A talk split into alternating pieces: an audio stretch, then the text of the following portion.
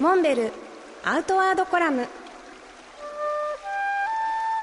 モデルでフィールドナビゲーターの中川明です。辰野勇会長よろしくお願いします。はいよろしくお願いします。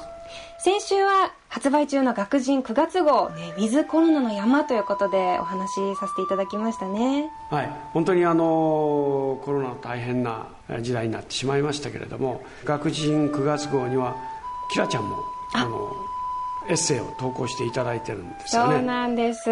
はい。あの山のエッセイを書かせていただきました。どんな内容ちらっとちょっと教えてください。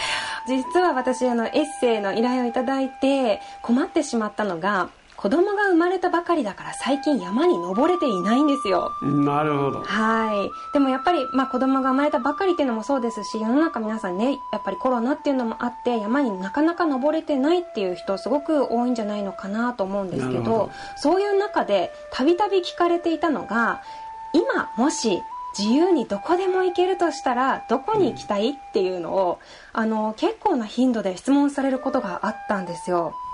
どうですか、この質問聞いたらどんなところを思い浮かべますか？辰野会長なら。国内ならね今ちょっと立山とか剣とかね。でも本当はねこの時期ねもう特にスイスに行ってる予定だったんですわ 悔しいなと思っておりますあのそれでキラちゃんは？ー そうなんです。私はというとですね、苔むした深い原生林。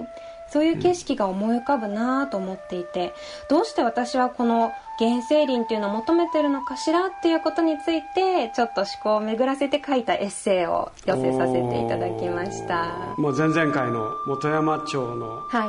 巨木群なんか絶対ハマりですね。いやそうなんですよ。やっぱりその自然の秩序が感じられるような場所に包まれたいなっていう思いがねやっぱりたびたび湧き上がってきてその私のエッセイを読んで皆さんが今自由にどこでも行けるとしたらどこ行きたいかしらっていうことをね、ぜひ一緒に考えていただけたら嬉しいなと思います。想像を巡らせる山ですね。はい。ね。脳内旅行ですね、ぜひお読みください。モンベルアウトワードコラム。辰野勇と中川明がお送りしました。次回もお楽しみに